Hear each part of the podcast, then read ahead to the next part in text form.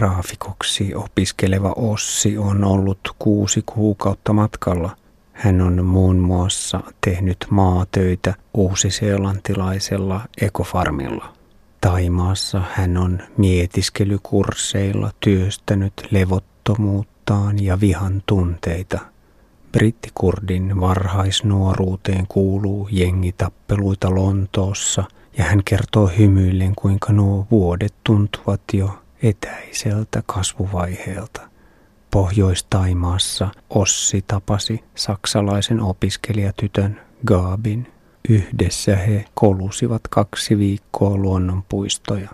Silmät loimuten Ossi kertoo, kuinka paikallinen luolaerakko toivotti heille hyvää yhteistä tulevaisuutta. Gaabi on jo palannut Saksaan ja Ossi toteaa miettivänsä päivittäin, pitäisikö hänen matkata heti Eurooppaan eikä vasta kahden kuukauden kuluttua. Suosittelen kurssin ottamista kohti Bangkokin lentokenttää. Ossi on nyt tulossa Vientianen pohjoispuolelta Vangviangista, joka on reppureissaajien suosikkikohde. Vangviangissa voi harjoittaa extreme-urheilulajeja koskissa ja vuoren rinteillä tai sitten voi keskittyä vain bailaamiseen. Ossi oli parin ystävänsä kanssa majoittunut poliisiasemaa vastapäätä. Kaverukset imivät parvekkeella yhteistä sätkää, kun kaksi nuorta poliisia ilmestyi ovelle ja korjasi pojat kuulusteluihin.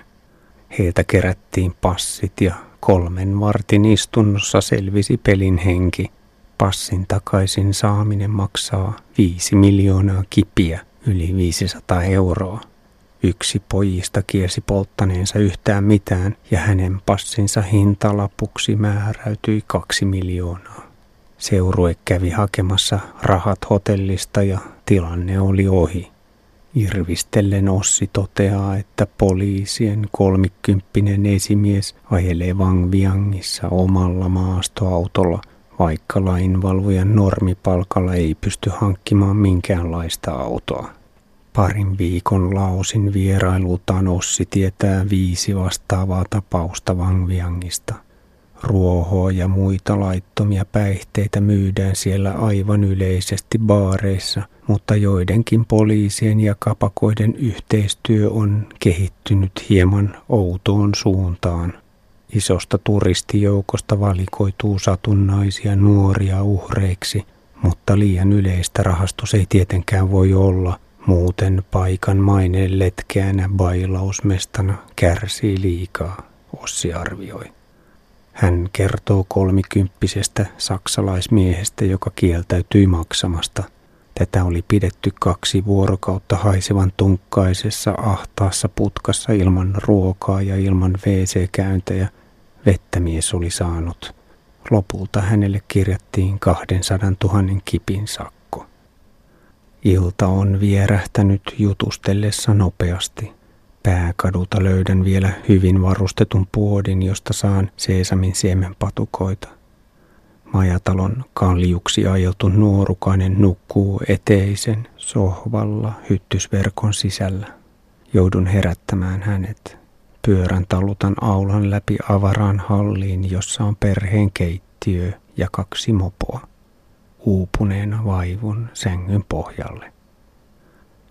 27. marraskuuta perjantai. Savannakeet. 20 kilometriä kautta 2795 kilometriä. 11 euroa. Aamu on helteinen. Likapyykkiä on ehtinyt kertyä Ho Chi Minin jälkeen – ja naapurikorttelista löydän pesulan, jossa huhuilen ensin hetken kiinalaisen perheen olohuoneessa. Läjäpestävää maksaa puolitoista euroa ja pyykit ovat valmiita kuuden tunnin kuluttua. Lähden kiertelemään kaupunkia. Savanakeet on matala ja viihtyisän leppoisa. On vaikea uskoa, että se on seitsemän miljoonan asukkaan Laosin toiseksi suurin kaupunki paria pääkatua lukuun ottamatta liikennettä on niin vähän, että koirat voivat rauhassa makoilla kadulla. ja monet mopoilevat naiset ohjaavat ajokkiaan yhdellä kädellä, toisessa on pieni aurinkovarjo. Jokiterminaalin vaatimattomaan laituriin on juuri saapunut kaksi pitkää katettua venettä Taimaasta. Toisesta on lähtenyt ihmisjono kapuamaan rantatörmän polkua kohti tullia.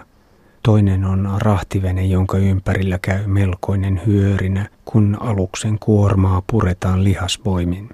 Veneen sisällä ja katolla on röykkiöittäin pahvilaatikoita ja isoja muovisäkkejä, joita ripeät kantajat kuljettavat hartioillaan jyrkkiä portaita ylös. Auringon paahteen nostattamat hikipisarat helmeilevät raskaan työn raatajien otsalla, kun he ravaavat edestakaisin tullin ja veneen väliä. Sinipaitaisia kantajia on parikymmentä ja jokaisella on selässään oma tunnusnumero. Nuorten miesten joukossa on pari nelikymppistäkin – Niskakumarassa miehet kuskaavat painavia taakkoja. Osa kantaa valtavia kekoja vuodenvaatteita, tyynyjä, vaatteita, muoviämpäreitä ja tuoleja.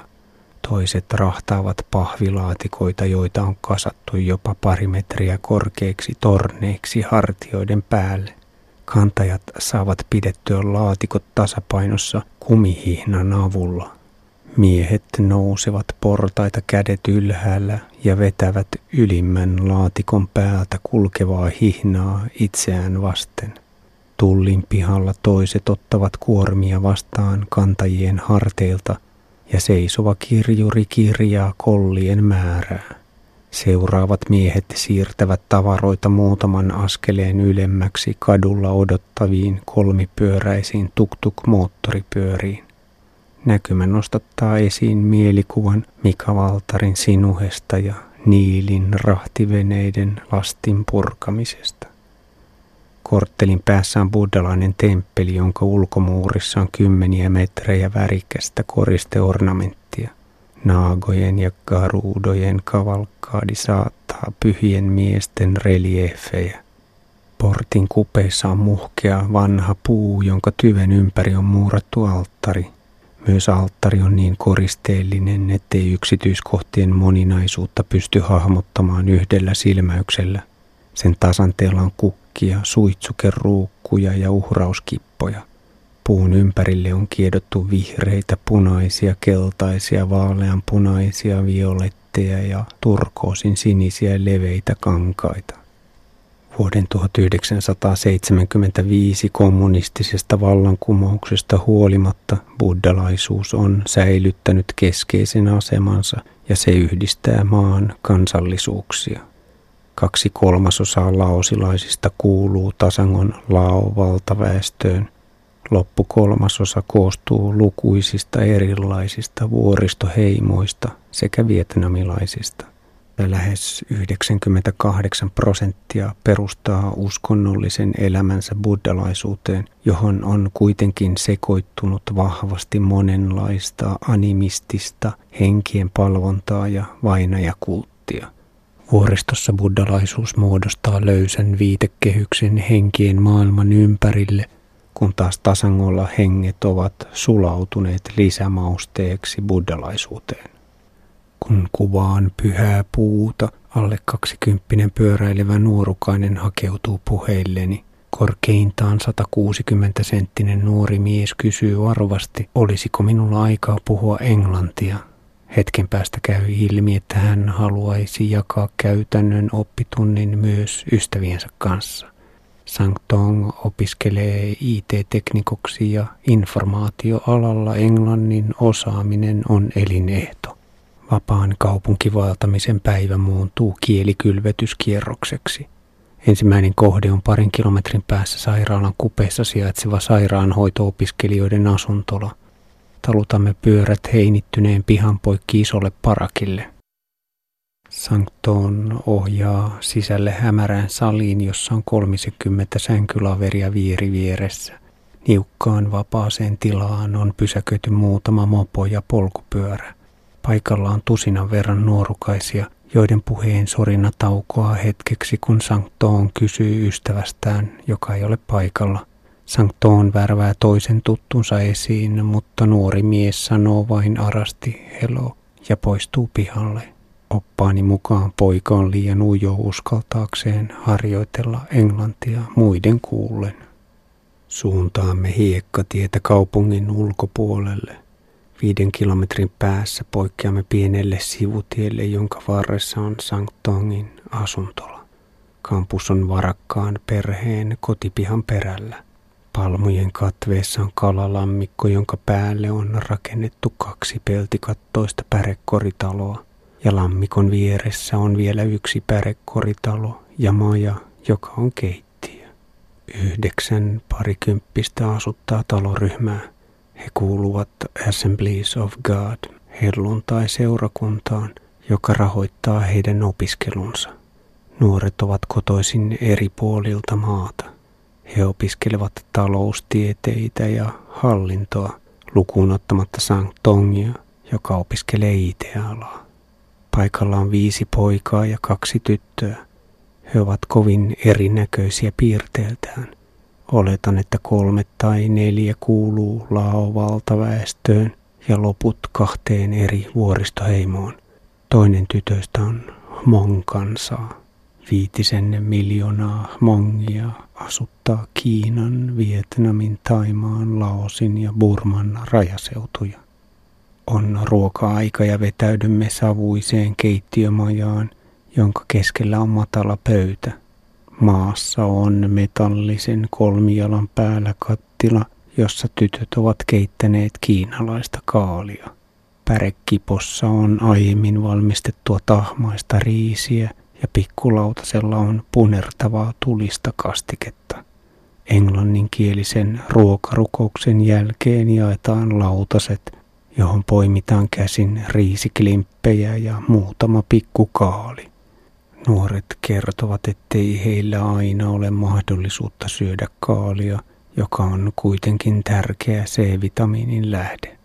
Vuoron perään dippailemme riisiklimppejä kastikkeeseen – joka on niin tulista, että muutama pisara riittää antamaan makua.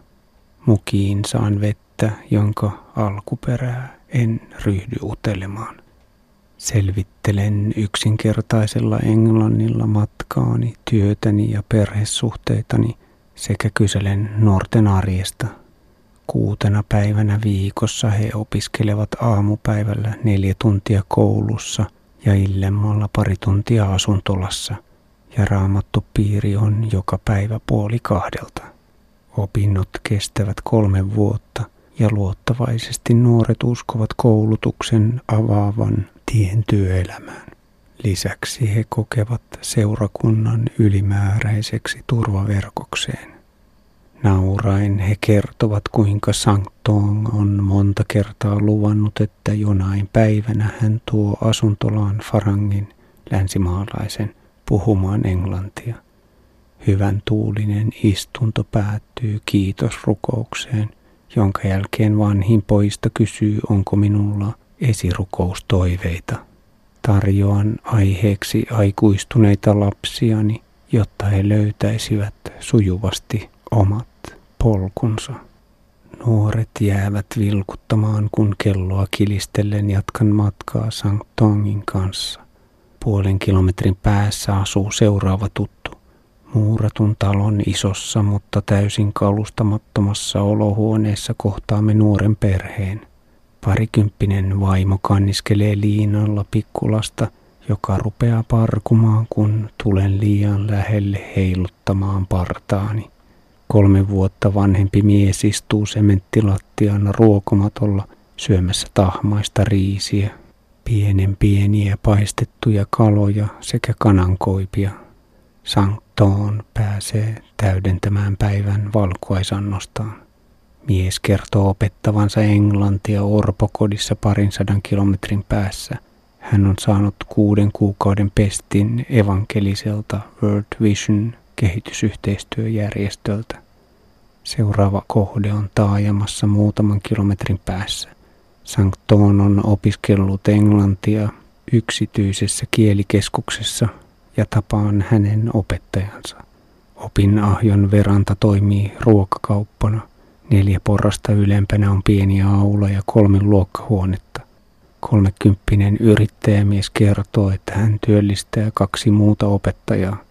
Kielikursseilla käy satakunta oppilasta, joista tietokoneen käyttöön perehtyy 40. Opiskelijat ovat etupäässä nuoria, mutta asiakkaina on myös virkamiehiä. Englannin tunteja on kuusi viikossa, mutta kuukausimaksu on vain kolme dollaria. Opetus on halpaa, koska kielikeskukset kilpailevat rajusti keskenään. Halvan hinnan vuoksi lähes puolet nuorista ei oikeastaan ole edes kiinnostunut oppimaan englantia, vaan hengailee mukana, koska kaveritkin käyvät kursseilla. Mies kertoo pärjäävänsä hintasodassa – koska hän maksaa vuokraa vain kahdeksan dollaria kuussa, sillä appiukko omistaa kiinteistön. Parin kilometrin päässä on St. Tongin oma koulu, teknillinen college. Poljemme kampuksen läpi tyttöjen talolle, jossa alle kaksikymppiset nuoret naiset ilmaantuvat huoneiden oville tirskumaan ja kikattelemaan. Jotkut rupeavat laittamaan tukkaansa edustuskuntoisemmaksi. Opettajaa odotellessa alkaa pieni show, jonka tähtenä Sankt Tong pääsee toimimaan tulkkina. Läsnäoloni kohentaa Sankt Tongin sosiaalista nousua, mahdollisesti myös parin muodostustoiveita. Opettaja on lyhyt, hymyilevä 29-vuotias mies. Hän on opiskellut Taimaassa rakennusinsinööriksi, mutta alan työnäkymät eivät ole seudulla erityisen hyvät laosilaisille, koska vietnamilaiset vievät suurimman osan työpaikoista paremman koulutuksensa ja suhteittensa ansiosta. Niinpä collegeissa on liian vähän alan opiskelijoita ja mies joutuu opettamaan englantia, vaikkei osaakaan sitä kovin hyvin. Kielen opettajaksi hänen taitonsa ovatkin häkellyttävän huonot. Miehellä on kaksi lasta, neljävuotias ja neljäkuukautinen. Hän elää parisuhteessaan sitä vaihetta, jossa asiat eivät enää suju kotona niin hyvin kuin aiemmin, ja mieli tekisi kuikuilla jo jotain uutta. Ja kampuksella on opiskelijatyttöön lisäksi naimattomia opettajattaria. Vaimo onkin kovin mustasukkainen ja vahtii hänen tekemisiään. Muutaman tunnin kielikierros alkaa olla lopuillaan ja pistäydymme vielä kahvilaan, jossa tarjoan juomaa. Sanktoon on Luang Prabangin seudulta 900 kilometriä pohjoisemmasta. Kahden päivän linja-automatka on niin pitkä ja kallis, että Sanktoon käy kotona vain kerran vuodessa. Hän innostuu kehumaan vuorten keskellä sijaitsevaa kaunista kaupunkia, joka on Unescon maailmanperintökohde. Hän on ylpeä Luang Prabangista, vaikka tarkkaan ottaen kotikylä onkin vuorilla 40 kilometrin päässä. Sankt Tong saattelee minut vielä Mekongille. God bless you, hän heiluttelee iloisesti ja lähtee polkemaan asuntolalleen. Buddhalaistemppelin kupeesta löydän nelikymppisen räätälin, joka polkee baskeri päässä ompelukonetta.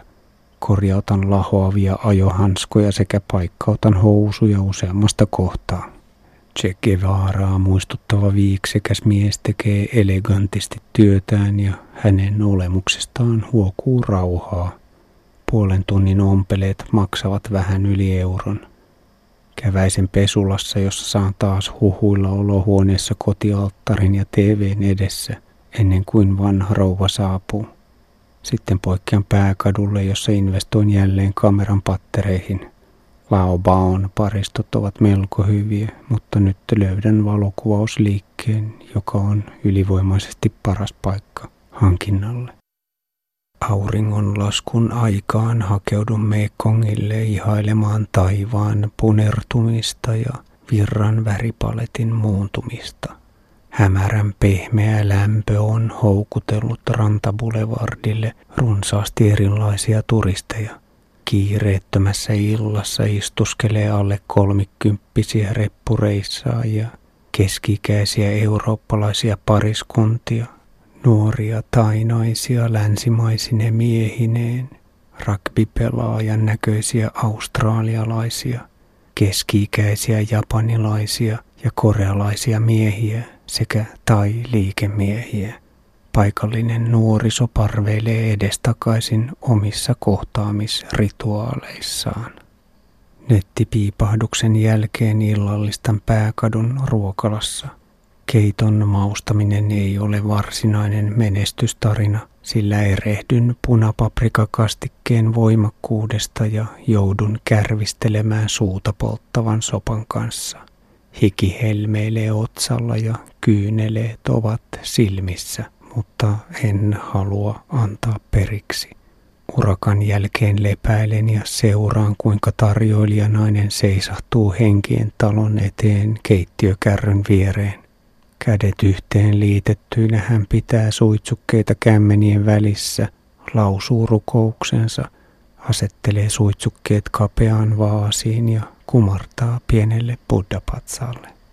Rukoileminen tekee todistetusti hyvää. Se rentouttaa ja vähentää stressiä aivan riippumatta siitä, mitä tai ketä rukoilee. Se on terapiaa. Majatalossa vastaanoton nuorukainen kertoo kotiutuneensa hiljattain luostarista ja siksi hänen päänsä on ajeltu. Kun yläkerrassa hipsin huoneeseeni, huomaan äkkinäistä liikettä kassin suunnasta. Ensin tuijottelen tavaroitani, sitten lähestyn pari askelta. Kun läpsäytän kädellä kassia, ponnahtaa sieltä kaksi isoa torakkaa esiin. Vikkelästi ne katoavat seinän vierustaa pitkin. Äh, toivottavasti aamulla karavaanini ei täydenny salamatkustajilla. 28. marraskuuta, lauantai, Savanakeet, Taktek, 120 kilometriä kautta 2915 kilometriä, 21 euroa. Heräilen palavan heinikon tuoksuun. Joku kulottaa puutarhaa. Aromiin sulautuu myös hieno kahvin tuulahdus. Syön tavanomaisen banaani, mandariini, pähkinä, keksi, mineraaliaamiaiseni. Epäluuloisesti ravistelen tavaroitani, mutta eiliset torakat lymyävät jossain muualla. Suuntaan joelle, sillä aion seurailla Mekongia pikkuteitä pohjoiseen. Rannan tuntumasta löydän paikallistien, joka alittaa ystävyyden sillan tullialueen kupeesta – 1600 metriä pitkä väylä valmistui vuonna 2007 ja se on Taimaata ja Laosia yhdistävistä ystävyysprojekteista toinen. Vaikka Mekong on maiden rajajokena tuhatkunta kilometriä, ei yhteisiä siltoja ole vielä kuin nämä kaksi. Kolmas on tekeillä. Laosilaisesta näkökulmasta parinkymmenen metrin korkeudessa kulkeva väylä on maantie maan päälliseen paratiisiin, sillä naapurimaiden elintasoero on yhtä rankka kuin Taimaan ja Kambodjan välillä. Sillan juureen kasvanut yritysten keskittymä ei ulotu rannan paikallistielle saakka, ja parin kylätaajaman jälkeen saa polkea maaseudun rauhassa riisipeltojen, palmujen ja banaanipuiden lomitse. Reilun tunnin jälkeen kadotan yhteyden jokeen – mutta vasta viiveellä ymmärrän harhautuneeni etäälle kohti sisämaata. Minun olisi pitänyt osata poiketa kapealle hiekkatielle. Maisemat muuttuvat kuivemmiksi ja asfaltti karkearakeisemmaksi. Tie kumpuilee ruskettuneen heinikon, harvan pensaikon ja matalien metsiköiden poikki. Pysähdyn juomaan kioskikaupan penkille. Kolmikymppinen yrittäjänainen ei keskeytä imettämistä myydessään minulle pari pulloa kolaa, sillä vauva kulkee kangasliinassa sujuvasti mukana. Saavun T-risteykseen, josta olisi vain muutama kilometri valtatielle, mutta se kulkee etäällä joesta ja haluan palata Mekongille, vaikka rantaan on 17 kilometriä. Tie huononee ja penkereen sementtisistä kilometripylväistä maali on jo hilseilyt pois. Ohitseni hurauttaa kolme avolava pakettiautoa, joiden kuormana on kaiuttimia ja muuta juhlatarpeistoa. Innostuneesti työläiset huutelevat ja vilkuttavat. Parin mopoilijan ja muutaman jalankulkijan lisäksi ei muuta liikennettä olekaan. Juuri ennen jokea ohitan kaksi talorypästä. Sitten reitti laskeutuu jyrkästi rannalle ja päättyy puomiin, jota ympäröi verkkoaita. Häh, missä on Mekongia seuraileva tie? Manailen epätarkkaa karttaani. Yhden suhde 1,2 miljoonaan on hyvä suhde pitkien reittien hahmottamiseen, mutta aivan liian karkea paikallistiestöjen tutkailuun. Kapuan takaisin kylään. Ruokalan verannalla istuskelee lautapöydän ääressä mies ja kolme naista kupinteossa.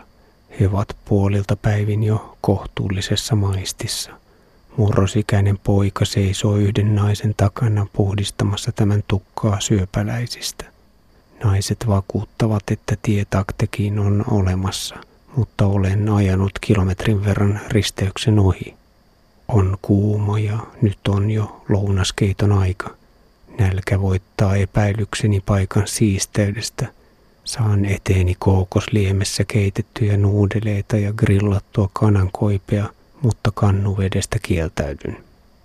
Nelikymppinen emäntä istuutuu takaisin pöytään ja kaataa lasinsa tilkan vaalean ruskeaa kookosviinaa. Hän tarjoaa minullekin, mutta pudistan päätäni hymyillen – Nainen, jolta puuttuu kaksi etuhammasta, ryhtyy selittämään vähän väsyneesti, kuinka hän on nuorempana työskennellyt Taimaassa. Mies kommentoi ylpeänä, että hänen tyttärensä on paraikaa Taimaassa.